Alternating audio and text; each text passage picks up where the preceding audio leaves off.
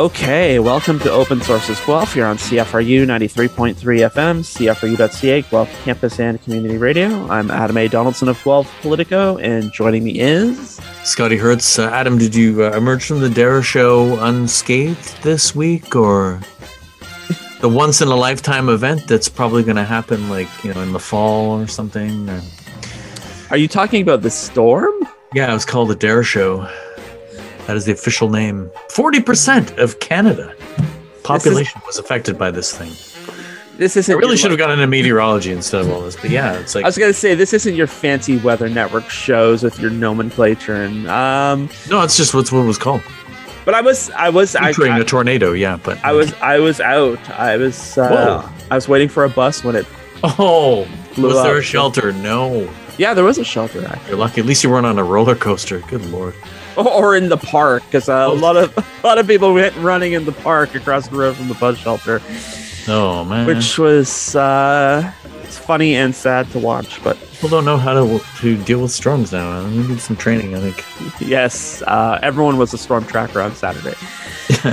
Open Sources is CFRU's political and current affairs discussion show. You can find us here every Thursday at 5 p.m. as we talk about the latest news items from Guelph, Ontario, Canada, and around the world. And we sometimes interview local newsmakers and politicians, which this week will be two more candidates running in the current provincial campaign. At the bottom of the hour, we're going to hear from the none of the above candidate, Paul Taylor, who is proudly at the bottom of the ballot. Uh, not the poll, the ballot, the physical ballot. Um, if, if, you're going to be none of the above, you do have to be at the bottom. Yeah, I wonder if um, none of the is running. We'll have to find out. He's going to talk to us about why direct democracy is how we're going to start solving all of our problems. Uh, but first, we're going to hear again from Raechelle Devereaux, who's the Liberal candidate. She joined us back in January. She was one of the first interviews of the year. And, uh, you know, we're going to talk to her about why uh, Stephen Del Duca is uh, better than the Invisible Man moniker he has received. We're going to talk about healthcare stuff and how uh, she's going to bring her healthcare uh, or her, her, health sector leadership experience to Queen's Park if she's elected, and uh, why there are so many healthcare people running for the Liberal Party. There are quite a few of them if you want to look through the the mm-hmm. resumes of all the Liberal candidates. But let's get to Raechelle uh, kicking us off for this week's show and uh, we're going to hit play on that interview starting right now. Raechelle Devereaux, thank you so much for hopping on with me today. Thank you for having me, Adam. It's great to be here. Uh, of course. Um, to begin with, uh, if people sort of have been looking outside of Guelph, and I understand why some people might not want to, not everybody's a big old political nerd, but uh, there are a lot of healthcare people running for the Liberal Party in this election. And one of the notable ones is the, the former head of uh, St. Mary. She's running in one of the Etobicoke ridings. So you are the head of Guelph Community Health Center.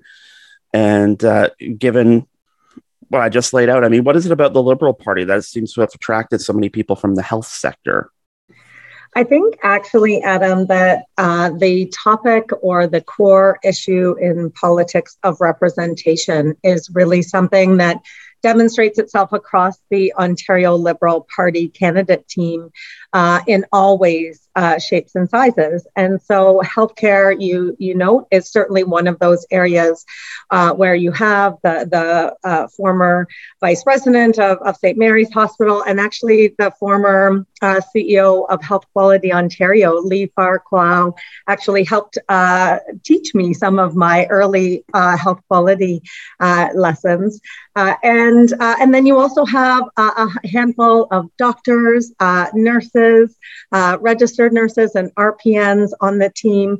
Again, bringing that knowledge and expertise from the ground to the decision making table. But we also have lots of representation across many sectors uh, small business owners, as well as environmental scientists and climate change activists, United Nations diplomats.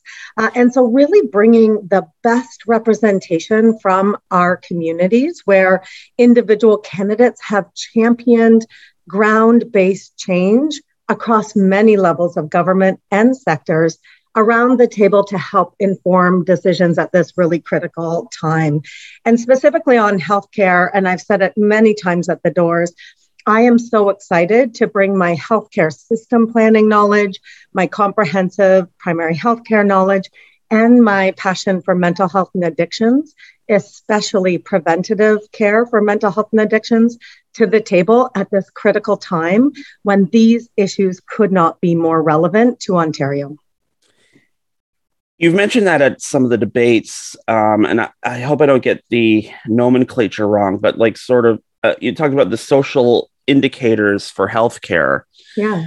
Um, I was hoping maybe you could, first of all, for people who may not have been at the debates and hearing you talk about it, talk about what are some of the social indicators for healthcare, but also how that can be incorporated into improving uh, Ontario's healthcare system.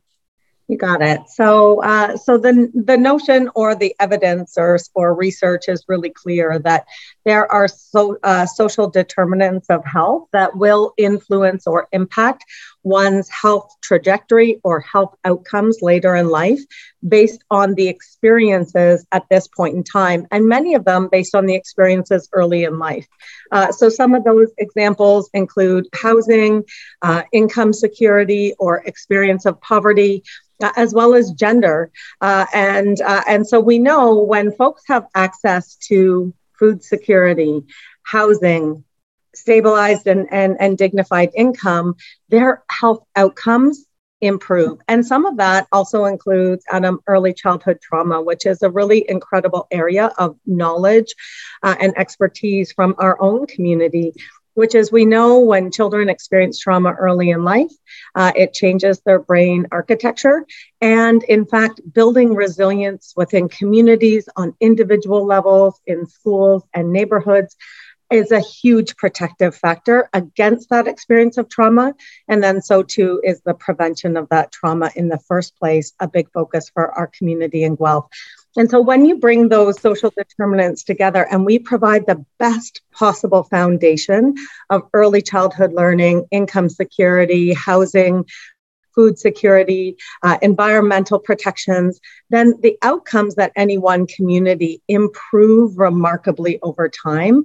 And so we often say, you know, we're downstream building bigger hospitals and putting more healthcare focus on the downstream solution of when people are sick the notion of social determinants is a core upstream investment and protection on the foundations that guide our health actually is the greatest uh, efficient uh, and uh, efficiency model as well as dignified model for our communities to ensure that we have our best possible health.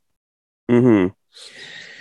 So, I mean, that's a that sounds like a big shift in how we do things, right? And I think one of the things I've been talking to you and a, lot of the other candidates about was how quickly we can, you know, shift things. People are looking for immediate solutions to generational problems. So, I mean, you know, say there's a liberal government on June 3rd, which you're smiling about at the possibility, but say there's a liberal government on June 3rd. I mean, how quickly can can a lot of this stuff be turned around? How quickly can we like sh- turn the system on its head?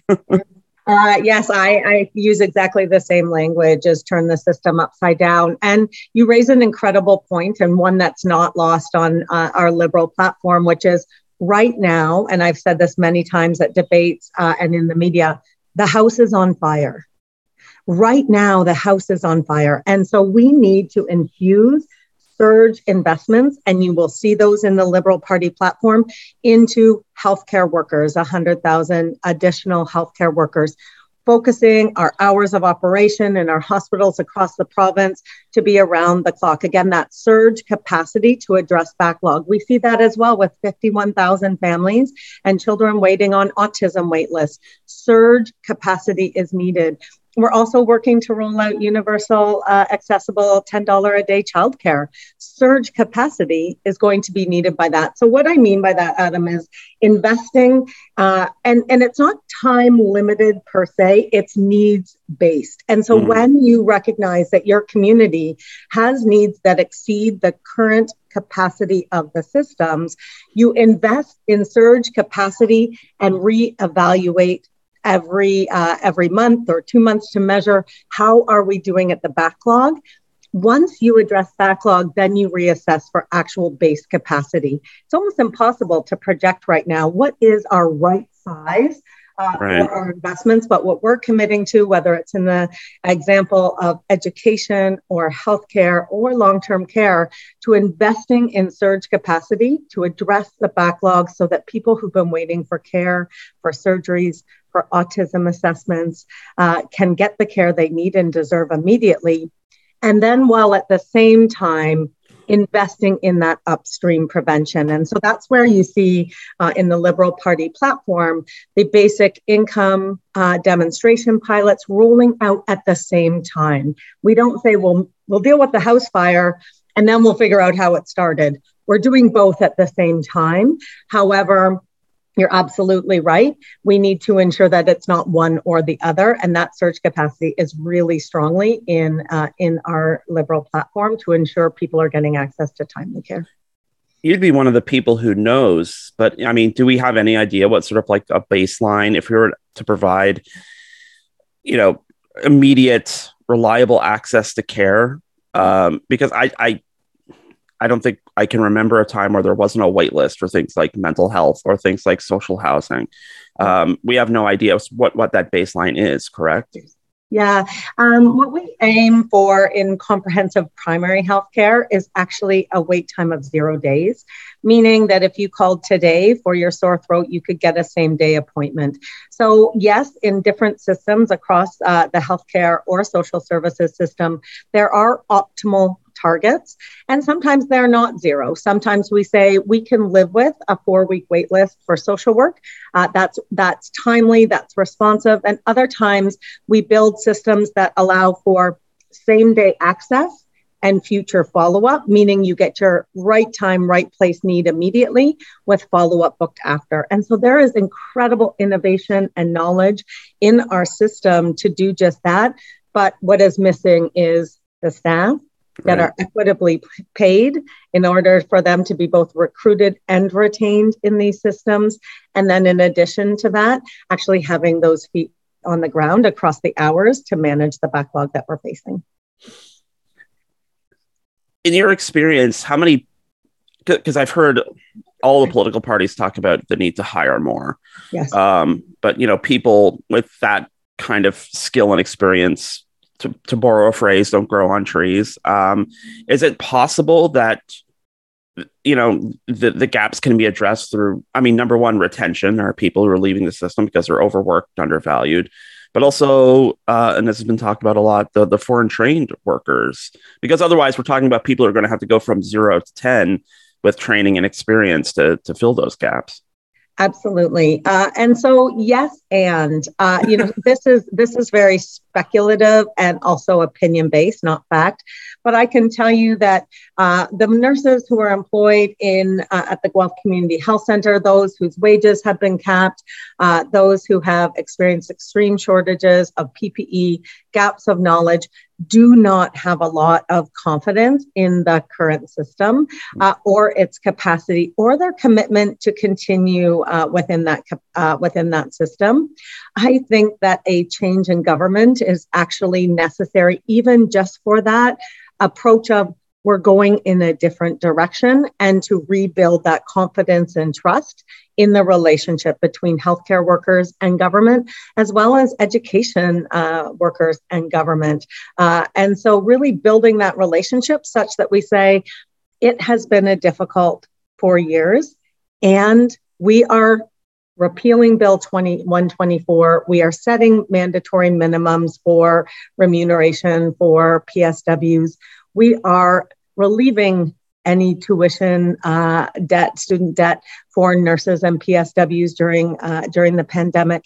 And again, hearing that, uh, Adam, from folks like myself who have led healthcare organizations during the pandemic, folks like Lee Fairclough, who have led a hospital during the pandemic, uh, as opposed to hearing that from folks who actually have no connection or knowledge about that healthcare system and hearing uh, you know that they they uh, are held or seen or understood but then seeing repeated policies that speak the difference uh, we actually need to to restore trust and then uh, rebuild on the foundation of that trust. Before we sort of leave healthcare for some other issues um, again you're you're in the system uh, part of the system. What's one thing about healthcare and and the provision for, of healthcare in Ontario that you know that you wished other people knew? Uh, that's a great question. One of the things that I have spoken about and mentioned a few times is there were many times where, in my experience, government or senior decision makers within uh, ministries had access to knowledge that the general public would have benefited from. The intention, I am not in any way suggesting, was to withhold for the purpose of, uh, you know, of excluding or keeping secrets, but rather it's. I think there's an underestimation, Adam, of the degree to which the general public deserves to have all of the information and to then inform their own decisions based on all of the information. It's mm-hmm. the critical nature of decision making that we're taught at such an early age. And yet, we have seen time and time again during this pandemic, especially in healthcare, where critical pieces of information are not transparently shared with the populace. And as a result, we come to our own conclusions. We uh, seek misinformation or receive misinformation and aren't sure. And I really see that one of the greatest challenges has been that lack of transparent, authentic communication with the public about things we got wrong about things that we're uncertain of, about things that we're trying our best but are still unsure on, and things that we are certain and we are going in this direction because of A, B, and C.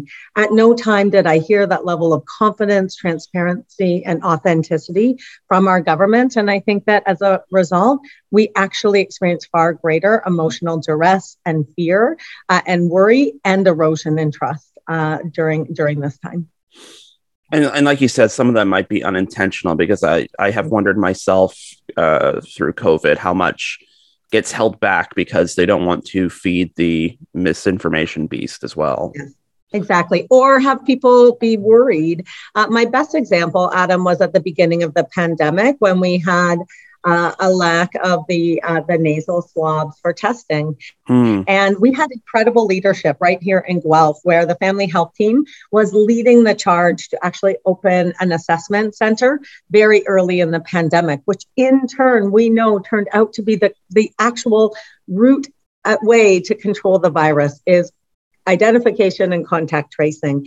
As they were scaling up, we recognize the nose swabs, which are created and prepared and packaged in Italy, were in a shortage.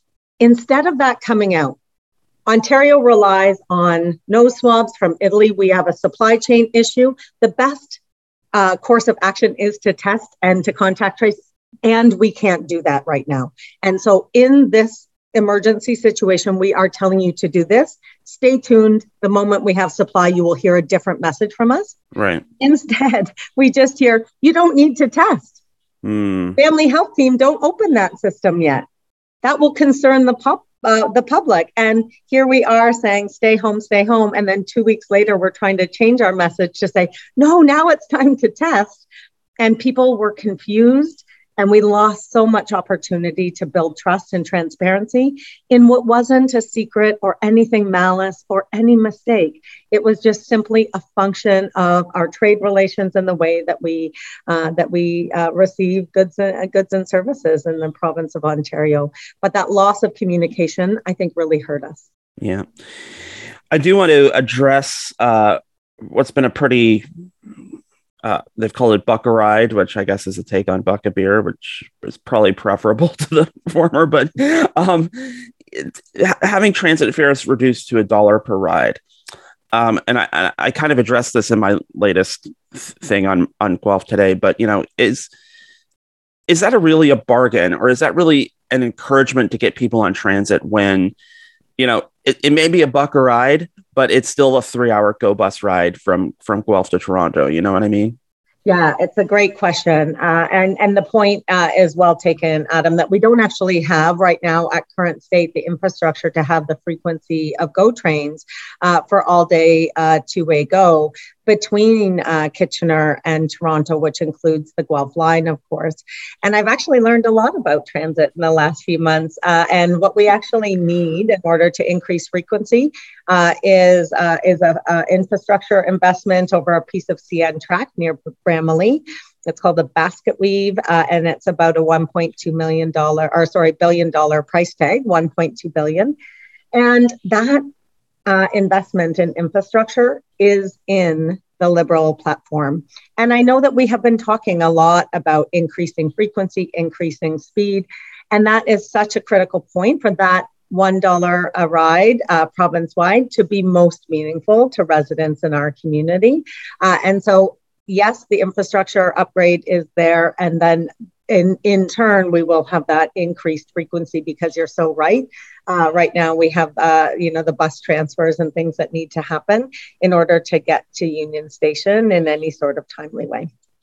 You talked about learning a lot about transit. The, the, I wonder um, about filling those gaps in interregional transit um, because I think that's that's the other part of this. Is yeah, we can have you know a regular train to Toronto, but uh, you can't get to Hamilton on public transit. You can barely get to Kitchener on public transit. You can't get to Cambridge on public transit, and I could I can walk there in a couple of hours from where I live in Guelph. So, uh, exactly. ha, ha, yeah, go ahead. Yeah, when we saw the closure of Greyhound, so many communities across the province lost capacity for interregional connections.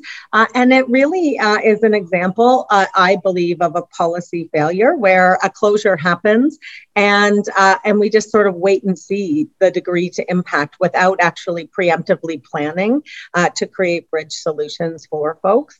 Uh, we do know that in the Ontario Liberal platform, that focus on interregional capacity, specifically using Metrolinx and, and GO to facilitate those interregional connections, is critical. Uh, and uh, I absolutely agree. We need to not only be focusing on building Highway 7 as well, but be looking at making sure that we can get uh, get to and from uh, the main cities surrounding Guelph in really accessible ways.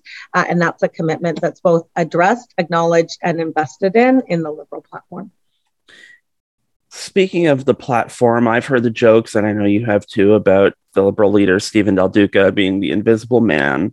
Um, but you know, you've had opportunities to to talk with uh, Mr. Del Duca and, and work with him. So, I mean, w- what are the qualities that you see in him that uh, you wish maybe other people were seeing, um, or that you wish to promote uh, if he is to end up being the the premier of Ontario? Uh, that's a great question. Uh, I would say, Adam, there's been three uh, significant uh, observations that I have seen uh, with Stephen Del Duca and that I've seen consistently. And I think that that's one of the most critical pieces that Ontario and Guelph need right now is consistency. We have been through chaos, we've been on a roller coaster ride together as a province, but the more consistent and calm our leadership can be and available. And uh, and so uh, two things I would say just you know generally is that Stephen is both available and consistent in the way that he approaches an issue, which is to remain curious to ask lots of questions before before speaking and to engage those who have the expertise around the issue in the possible solutions. And so i've uh, spoken about in the fall experiencing uh, some rather extreme uh, uh situations of sexual harassment. And the day that stephen learned of that he called me in the morning he didn't come up with all sorts of statements and solutions, but rather was just really uh, quiet and talked about his uh, being a father of two girls, wanting to do the right thing, but knowing the right thing came from me and from our team, not from uh, the Ontario Liberal Party. Uh, and so then Stephen went on to be consistent and followed through with that and made sure that we got the support that we needed, uh, including uh, home security for myself. The second thing that I saw from Stephen was an actual apology. And uh, and I have to tell you, Adam, when I first became CEO at the Community Health Center, one of the first things I did at one of our all staff meetings was acknowledge that staff engagement and actual staff culture had gotten to an all time low. Mm. And the first thing I did as a leader, uh, and many remember this, was stood up and just said, We're really sorry that it got to this point. And when you set that, that foundation of, we're here, we're here together. What happened in the past wasn't what I had hoped would happen. Let's move forward in a different way. It really uh, often surprises people because they're not often used to hearing leaders talk that way. And the first time I heard Stephen talk in October, he said, When I governed in Queen's Park in the past, I didn't have the most becoming behaviors all the time. I mm. engaged in partisanship, shouting across the aisle, not honoring ideas for ideas or issues, but rather engaging in partisanship beyond uh, beyond a level that we could even constructively talk about ideas. And hearing my leader in front of major news radio and a huge audience acknowledge that and say, in 2018, the province spoke to the Liberals and we have listened and we have rebuilt based on that relationship and learning. And I am committing to being different is both a leadership uh, quality that I think is very important in my own leadership to acknowledge when you've made mistakes and to do differently, uh, but then to also hold with confidence that you'll do that different together based on the uh, input from the folks that you serve. And that was to me an incredible leadership quality. And then thirdly, uh, Stephen is you know, talk to Stephen about any complex issue and you not only understand it more fully after the conversation, but you really understand that he recognizes complexity for what it is and recognize that one simple solution or even a few simple solutions uh, will be helpful. And so you hear him when he talks, speaking pragmatically, speaking comprehensively, and speaking with wisdom that is clearly from those who experience the challenges. And so I think who can be premier if we want a change in government. Respectfully, it's not Andrea Horwath and it's not going to be Mike Schreiner. And so I really hope that the leader of the province of Ontario is Stephen Del Duca, and that will mean that, like when I was given a chance at the Guelph Community Health Center up against huge competition, that trust was placed in me.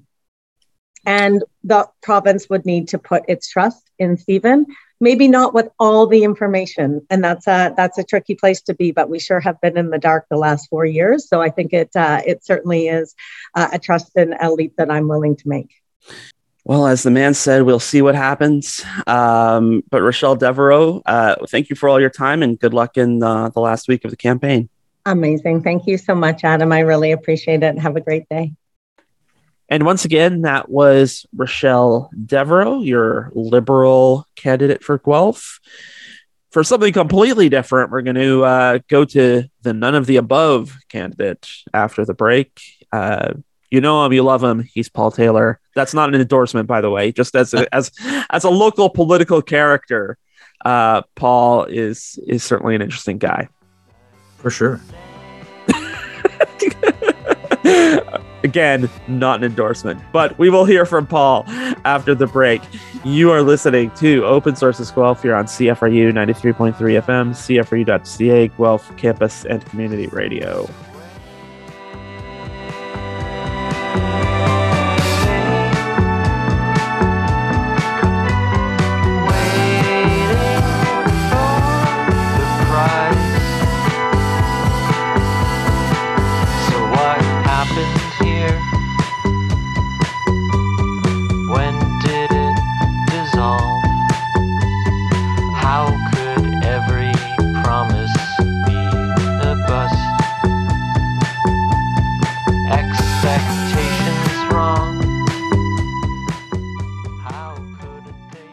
That's our Royal Cat Records pick of the week. Royal Cat Records, 21 Macdonell in downtown Guelph.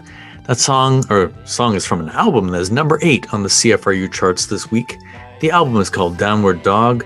The band is No Frills, and the track is called Dark Horse. will there be any dark horses this election? We will see next week. Mm-hmm. On this very day next week. Are are they named after the grocery store chain? Yeah, if you you want a, a, Canadian band, like you don't even need to read any further. You hear that, it's like, oh yeah, they're probably I think they're Toronto actually. So they're going on tour this summer with President's Choice and No Name. Am I right? Featuring Zares. With two H's. I don't know. Yeah. I hope they're not local and they're listening. now that I'm talking about it. Probably a high compliment. I'm not sure. All right. This uh this frivolity seems like a good segue into Paul Taylor, who is the none of the above candidate. Running in Guelph this time. He ran in Guelph last provincial election too, come to think of it. Uh, Paul is a workers' rights advocate in his day job. He used to drive trucks for a living. So he's got a lot of uh, great stories and insights uh, from his time as a truck driver. But now he's uh, kind of a professional student while he's um, fighting for workers' rights. So uh, he's an interesting guy for sure. He's got a lot of interesting ideas. This is definitely an interview you will not hear on Power and Politics. So not yet. not yet, anyway. But uh, why don't we hit play on our interview with Paul Taylor starting right now? So, Paul Taylor, thank you so much for joining me today. You're welcome, Adam. I'm just noticing I have a double chin. Crap. that seems like uh, something we should edit out, but we'll leave it in to give you some character. Um, uh, so this is not your first uh, time on the ballot. Uh, you are back again, fronting for none of the above. So, um, why did you want to run again in in this provincial election? Um, I, I think I think what speaks volumes, to be quite honest, is not the ones that really vote, which it does answer to them, but more to the ones that don't vote. When you talk to the average person, you say, "Did you vote?" and they'll go, "No," and you say, "Why?" and they go, "What's the point?" Mm. You know, they're frustrated, they're upset, and I think when you look to the simplicity of this party's platform, which is just simply the three R's, oh, let me do that three R's, which is um, referendum, recall, and reform. And the recall feature, I think, just speaks thunder's volumes in that, you know, you're able to fire a politician when they suck, you know. So when when they get elected, um, if they screw up, they can be recalled a good example, and I think I mentioned this in, in another debate, but it, it, it's really clear is that there was several elected officials that they actually had to go before a judge because there was no way to recall them. Mm. And the one was the mayor in, in London, Ontario, who the judge actually removed. And I'm like, as much as I respect the judiciary, I don't think that's right. I think it should be the people that elected them that should decide because who knows? The voters might say, no, that's okay. That's cool. We like a corrupt politician. You know, I don't know. So it's like, is it really right for a judge to do that? Um, also, I think that uh, maybe it would have been more expedient for the people to do that. In Mississauga, it was Hazel McCallion that was under the spotlight. Now, mm. the judge was very, and the judge did say, I'm not going to touch this one. I think because he was afraid of her popularity, let's be honest. Right. And he didn't want to, you know, touch that. But I think if we had that in the system, and in the in the electoral system, where if so many people, you know, petitioned whatever, like it has to be a fair process. Because I think the biggest negative side is people saying, well, then we'd have elections every five days. No, no, no, no. There would have to be a proper process of it happening where people would file a petition of the actual electors and then and it'd be like over 50 60% then an election would be called you know the what do you call it in between? I always screw that up. By election that's it by election um and then in that situation then they would be able to speak they would be accountable to the voters and and when i mentioned that that should you'd think people would be very interested in it but it seems like i mean what's scaring me about this election right now with the recall feature and everything else is not that, but when I look at what Ford's doing right now, which is he's literally, well, not him, but the party is almost telling the candidates not to attend debates. Mm-hmm. And it's almost going to get to the point where we're going to be giving up our democracy by not even having elect. I know it's a slippery slope, but you have to always think a step ahead and saying, where are we headed? Mm-hmm. You know, so I think instead of going down that road of no elections and and the conservatives seize control because you know, and, and I don't mean to send paranoia or anything, but remember, Hitler was elected. He, mm-hmm. he didn't seize power, he was elected. and then he seized power. And he was able to do that because there was no recall feature. You know, I mean, maybe if there was and they recall, they would have been like, no, he's cool. We love him. But then towards the end of the war, they would have been like, no, things aren't working out. We're getting rid of you. Mm. You know what I mean? Um, same within Russia right now with Putin. They say that Russia has a fair democracy or whatever. I don't know, but um, but he should be recalled, or or like they should be able to recall him there. You know, and that's not happening. And and then the other one is we want reform. And the one piece that I like about the reform was that right now, when you appear before a judge in the Superior Court, Ontario Superior Court, Justice, Divisional Court, Court of Appeal, and Supreme Court of Canada, those are federally appointed judges. So the prime minister just goes, you and you and you, and then gives a list to the governor general, and then they become judges for life mm-hmm. to age 75. Basically, they can't be fired.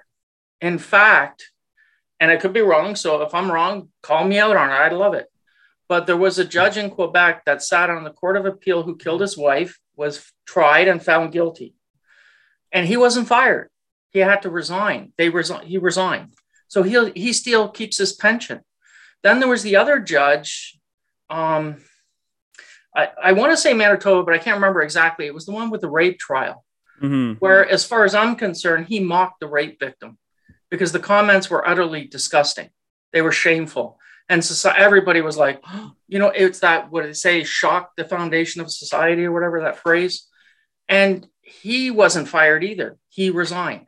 Since 1972, there's been something like 15 or 17 judges that have resigned. None have been fired. They've never had to go to the final step of firing a judge. And the way you do it is they have to uh, petition Parliament, and then Parliament enacts and then removes the judge. And that's a very lengthy process. Just recently, there was a judge where they were actually at that stage in Quebec. It was a Quebec judge. Mm-hmm. And then he finally resigned because somebody comes up to him and says, Hey, are you crazy? If they remove you, you lose your pension, you lose everything. but if you resign, you keep everything. So, and I'm like, I'm sorry, but getting back to like the political, the, the politicians, the when they get recalled and they're done, they're done. I, I think the same accountability should be ha- had for judges. Now, we're talking about 0.0001% of judges, right? Mm-hmm. But the fact is, the rules need to be put in place to protect us from that bad situation. Is there not um, a danger, too, though, of, um, you know, something like what happened last year in California, where uh, a, you know, a couple of billionaires with a lot of money wanted to get rid of Gavin Newsom, the governor of California. And they, they're able to, you know, hire a bunch of people to go out and get a bunch of signatures. And all of a sudden you're having this costly by election um, right. because it, it's, it's, it's been weaponized as, as a political. Look, look at what happened before the 2018 election. Mm. And that was Loblaws. Mm-hmm turned around and raised issue and then said, Oh, is it going to cost us $100,000 if the minimum wage goes up to $15 an hour? And then Sobeys followed suit and said the same thing, and so did Metro. And as far as I'm concerned, that was one of the big things that pushed the liberals out and Ford in. Mm. But I'm like, wait a minute, why are you even speaking in an election? Mm. You know, you you can't even vote. You're not even a legal entity. I mean, in the sense of the electoral and the legal process. According to the Supreme Court, a business doesn't even have charter rights, protected rights. So, to, to sort of answer your question, I would be fighting for measures in place that business is removed from the electoral process. They shouldn't have a say. Mm-hmm. And to answer the question on the flip side, unions, yes, too, in the sense of equal. You know what I mean? It should only be for voters to be a part of the process. And that's the reform part I would be fighting for to say that we need to get rid of. Mike even mentioned that he when when the, the subject of lobbyists came up, mm-hmm. he was like, "Oh yeah," and I, I kind of laughed in my head. I wanted to scream it out and start laughing and going, "I bet you had some big oil guys coming to you trying to lobby you." Hi, Mike. We know you're a Green Party, but you know, right. And I, I remember in political science class, the professor said a few years ago that lobbyists in Ottawa and Toronto increased over 230%. And it's like, and yeah, like, and and that's a big problem too. Look, look at the past. We just gotta remember what happened before.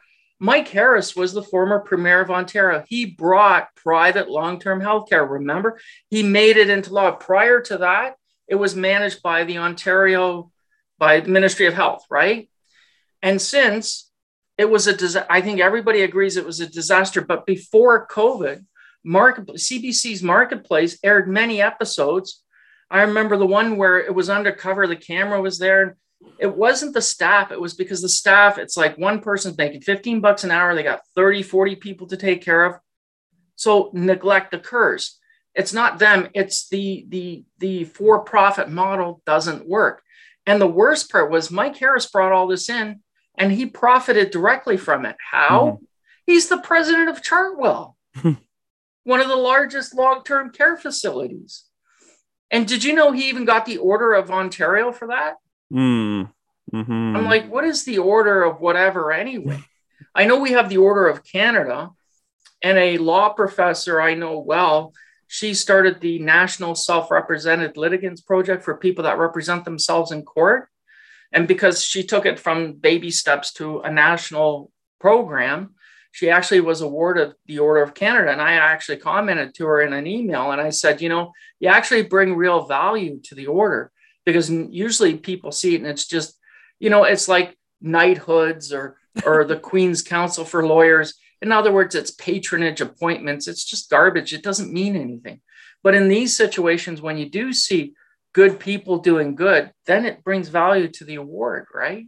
Mm-hmm. I wanted to address something you mentioned that, uh, unfortunately, one of the few debates uh, you've been invited to um, and I it, it, struck a chord with me. You you talked about you're making a sad face because you don't get invited to all the debates. um, it's a black thing. See, none of the above. Black and white. See, black. See, they don't like me. No, I'm kidding. but you mentioned how um, you know there's been a lot of talk about the housing crisis. Uh, but you are someone who's been personally affected by the housing crisis. You've been priced out of Guelph, where you want to be the MPP. Oh, that go that yeah, yeah. It's insane. It literally is insane. The um, like right now I'm living in Hamilton, and not that I'm saying Hamilton's a bad city or anything. I miss Guelph. No. One of the factors was is that, and I'd said to this to Mike after he was elected. Mm-hmm. Um, and I said, why is there no go bus to go from Guelph to Hamilton? And then many people say, well, why do you want to go to Hamilton? Well, I go to McMaster University as well as doing everything else I do. I'm crazy. I can't just do one thing, I got to do 50. Yeah. so I go to university as well, and I was studying labor studies, political science. Well, unfortunately, Guelph doesn't do labor studies, or I would have loved to have been there, five minute drive, boom. So that was one of the reasons to moving. And then as well as the cost, when I'm looking around, and it's like rent for for places goes from 1500 started, you know, when I moved there in 2014, 2013, now I think it's like almost $3,000 a month. And I'm like, do the math quickly. 15 bucks an hour times 40 hours a week times four is crap. I can't do math in my head. I hate those people that can and they'll just go, whoa, whoa. And I'm like, no way. So 15 times 40 uh, times four equals $2,400 a month, the minimum wage. That's right. gross. Yeah. I mean, not as an, ew, that's gross. Well, actually, it is, but that's besides the point. But now, so the average rent um, is what in Guelph for a one bedroom, like 18, 1900? Because I know two and three bedrooms are pushing well over 2500. Mm-hmm. Right. So, in other words, if you have a family and you're working a minimum wage job, forget it. Um, and forget about buying a place.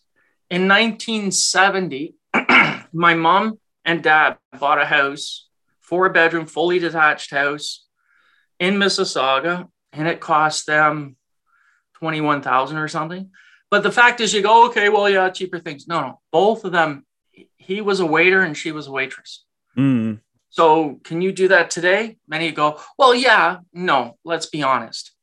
At $2,400 a month, I don't think so. And okay, double at 4,800. Then you've got your taxes, you've got food, gas if you're going to drive a car. Well, if you're lucky enough to be able to afford a car or, or bus fare, what's bus fare now on the Guelph Transit? 80 hmm. bucks a month? Yeah. For a bus pass? Yeah. You know, that maybe this is what people need to do is to literally paste a minimum wage budget in the paper and show people what people are expected to live on. You know, and that's not these so-called unemployed welfare bums is what they're always saying. It, it's people that are working 40 hours a week. Like uh, uh, you, you want to see where Guelph is going to be. Seriously, there was a show on Netflix and they do i watch a lot of their documentaries they're really good. And one was about homelessness in california. And they literally have this fenced in parking lot so people can go that don't have a home but work and they sleep in their car and they can be safe you know because mm. it's fenced in right? Mm-hmm. and they they can you know make a little coffee and then they go to work. And then the one woman she has a gym membership so she can shower every day so she doesn't stink. And i'm like wow well that's pretty cool but you know and it's like okay make a note of this because you know what? It's coming. Seriously. You know people might oh no. Yeah it is. Because if we don't make uh, major changes right away uh, that's where it's going to happen. And you know i hate to do it but the housing crisis is not the federal or the provincial it's actually local. Right. And people go well how is that? When i was a kid it was impossible to rent a basement apartment because it wasn't legal. You couldn't do it. You had to have building permits, you had to have electrical permits, mm-hmm. and then you had to have a license to be a landlord. Now it's like you can get one, and most of the times they don't even have proper evacuation routes. Like, you know what I mean? They're not the, they're like, oh, this window you can fit through. And I'm like, I'm pushing 300 pounds. I can't fit through that window. they don't care. And then what about people in wheelchairs? You know, and and that's the problem. There's a reason why we have apartment buildings and townhouses to rent I, I don't agree with this renting of basement apartments. And, you know, remember there was one family in Guelph that was doing the treehouse. Right. It was in, and, and I remember I, I was speaking to, I think it was Darren um, in the radio station. And, and he goes, yeah, yeah, I remember that. I said, yeah. I said, I was like, when I read that in the, in the paper, I was like, are you kidding me? They, they were, it wasn't that they said stay here for free. They were renting it. Like, what's next? You know, we're going to start renting our garden sheds. I shouldn't have said that because some people are like, hmm. you know, it, it's getting crazy. Like I can see it for, but the, the, and, and I think the biggest problem too is when you're looking at people, the housing problem is no different than any other problem. It's a lack of respect for the other people as human beings. You're saying that I have no problem with you living in a basement or wherever. I'm not going to do it, but you know, you, you can because I mm. want to make more money mm-hmm. you know and, and another big problem i've noticed because i also represent tenants too because i'm a paralegal. And oh my god i am so sick of hearing i just got an n12 from my landlord. I'm like oh god not another one. See that's what landlords are doing now is because if you if you rent your place say you moved in there in 2010 and your rent's like 500 bucks a month your landlord's like hmm if i kick adam out i can jack it up to like two grand a month right so how do I do this? Well, I want it for personal use, or oh, I'm I'm renovating it, or some other garbage, right? So then they kick you out. Now they can jack the rent up because we have well, sort of rent control. And did you know what Doug Ford did this January? As soon as you know, yeah, still the pandemic was on, he allowed the landlords to raise the rent. Like, I mean, many people would say it's not right that tenants should get off with paying rent. No, I, and and the rent strike was stupid. Mm. Okay, it was just plain stupid because landlords need the money to pay for their bills, but where you need help is the government. That's where the government should have had a full-on proper rent bank. So when people fell into hard times, you pick up the phone, you call them, you fill out a simple and easy to do form, not 1600 pages, right? and then you know they'll cover your rent while you're in the hardship and you know what i mean? That mm-hmm. prevents homelessness. They've it seems like the local governments like uh, that i talked to with tenants and that they've completely gone away from it. Because right. like tenants are saying to me well i said did you try the rent bank? And they're like yeah i don't qualify. Well you're not working. Yeah they just said i don't qualify. I make too much. I'm like what? Like it, it none of it makes any sense I don't know. Did I answer your question? I've just been babbling. uh, I can't remember what the question was. It was 10 minutes ago. Um, but, but you know, you, you, know, you, you have your nose to the ground, your, your ears to the ground. Um, when it comes to these issues. So, so I mean, you know, coming up in the, over I the was next just rubbing my nose because I think I put it too close to the ground. well, co- coming up over the next couple of years, I mean, what's kind of concerning to you? I mean, you've talked about you've addressed sort of the privatization of healthcare, but I mean, uh, what else has kind of got you? Healthcare worries me greatly. Yeah. Um, because as I'm getting older, and you know, it's funny, and I said this to the campaign manager of Shall Remain Nameless. I said, you know, it's kind of funny because I thought when the baby boomers got older, that we would guaranteed either have NDP or something like that. Like, you know what I mean? A total protection of healthcare because the baby boomers are getting older and it would be impacting them directly. But it, it seemed like they went the other way Yeah. you know and i think it's because they want private healthcare or something I, I don't know but yeah healthcare worries me greatly i think um, what worries me more is housing Mm. i think that you see I, I think many people in guelph see I'm, I'm different in a way and i'm not special if you want to call it that is because i drove truck in the states so i've been all over the united states and prior to the big crisis and everything and one thing that really shocked me once was when I was in New York City, I was in Bronx or Brooklyn, I can't remember. And it was an inside loading dock, and I back in, and it was on a big wide street, and there was a car parked beside a fire hydrant. And I've been there several times over the course of months, right? And I said, you know, every time I come here, that car's there, that abandoned car. Why don't why doesn't the city ever tow it? And he go, Oh, the car by the fire hydrant? I said, Yeah. He goes, Oh yeah, family lives in there. And I go, what, what do you mean? Like a bunch of bums or something? He goes, no, no, they, the, the mother and father work, the kids go to school. And I was just like, like, I couldn't believe it. That's where we're headed, you know? And I think that's what scares me the most. And, and you can see it in this election because it's the number one question coming up all the time is housing affordability, you know? And I'm not going to lie, it's affected me personally. Like I was looking and I'm like, oh, okay, you know, okay, I shoot higher, a bit higher because I need a house because I have a dog and he's such a suck, you know, lab. Um, so, you know, it's nice to have a place where you can, wa- like, I'm not talking about a big mansion out on, you know, whatever road or something like that, just a basic. Right. And they're, you're, you're looking now for like a two or three bedroom house, townhouse, even just under three grand a month and you have to pay your own utilities, of course, house insurance, everything. So it's like, whoa, this is pretty steep. And I'm like, wow, you know, and, and the same thing I got, like I said, in 2014 was for about 12 to 1500 was the range. So rent has literally doubled in Guelph in, in less than 10 years, but pay has not. Mm. So workers in general have to make up that gap. You know and that's i think that is the number one concern for most workers and should be the most important concern for any candidate. Hmm you know including doug Ford's going around promising the world and giving nothing. No. But and, and i think too i mean there's there's that the housing is my biggest number one concern.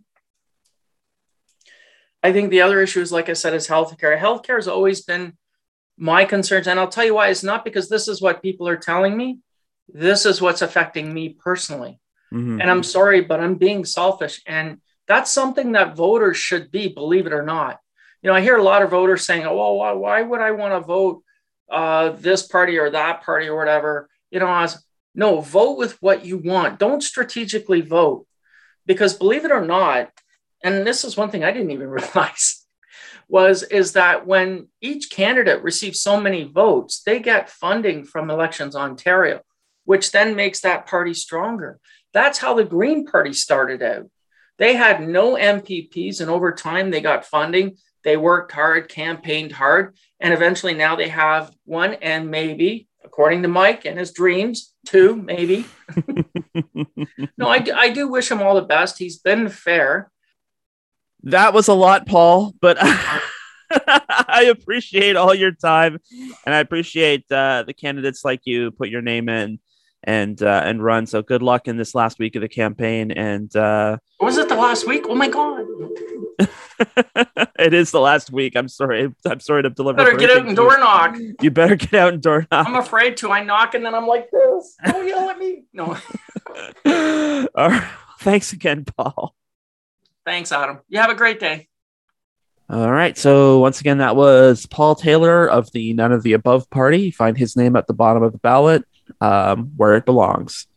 Um, Whoa. no, no, because he's because, T. T is for Taylor, right? because he's T, and because if you're going to be none of the above, you, You have, to be on. yeah. It doesn't make sense if it's none of the above and you're in the middle of the ballot. Am I right? yeah. Okay. Change his name to Paul Zebra or something. Just, you know, to get But that final slot.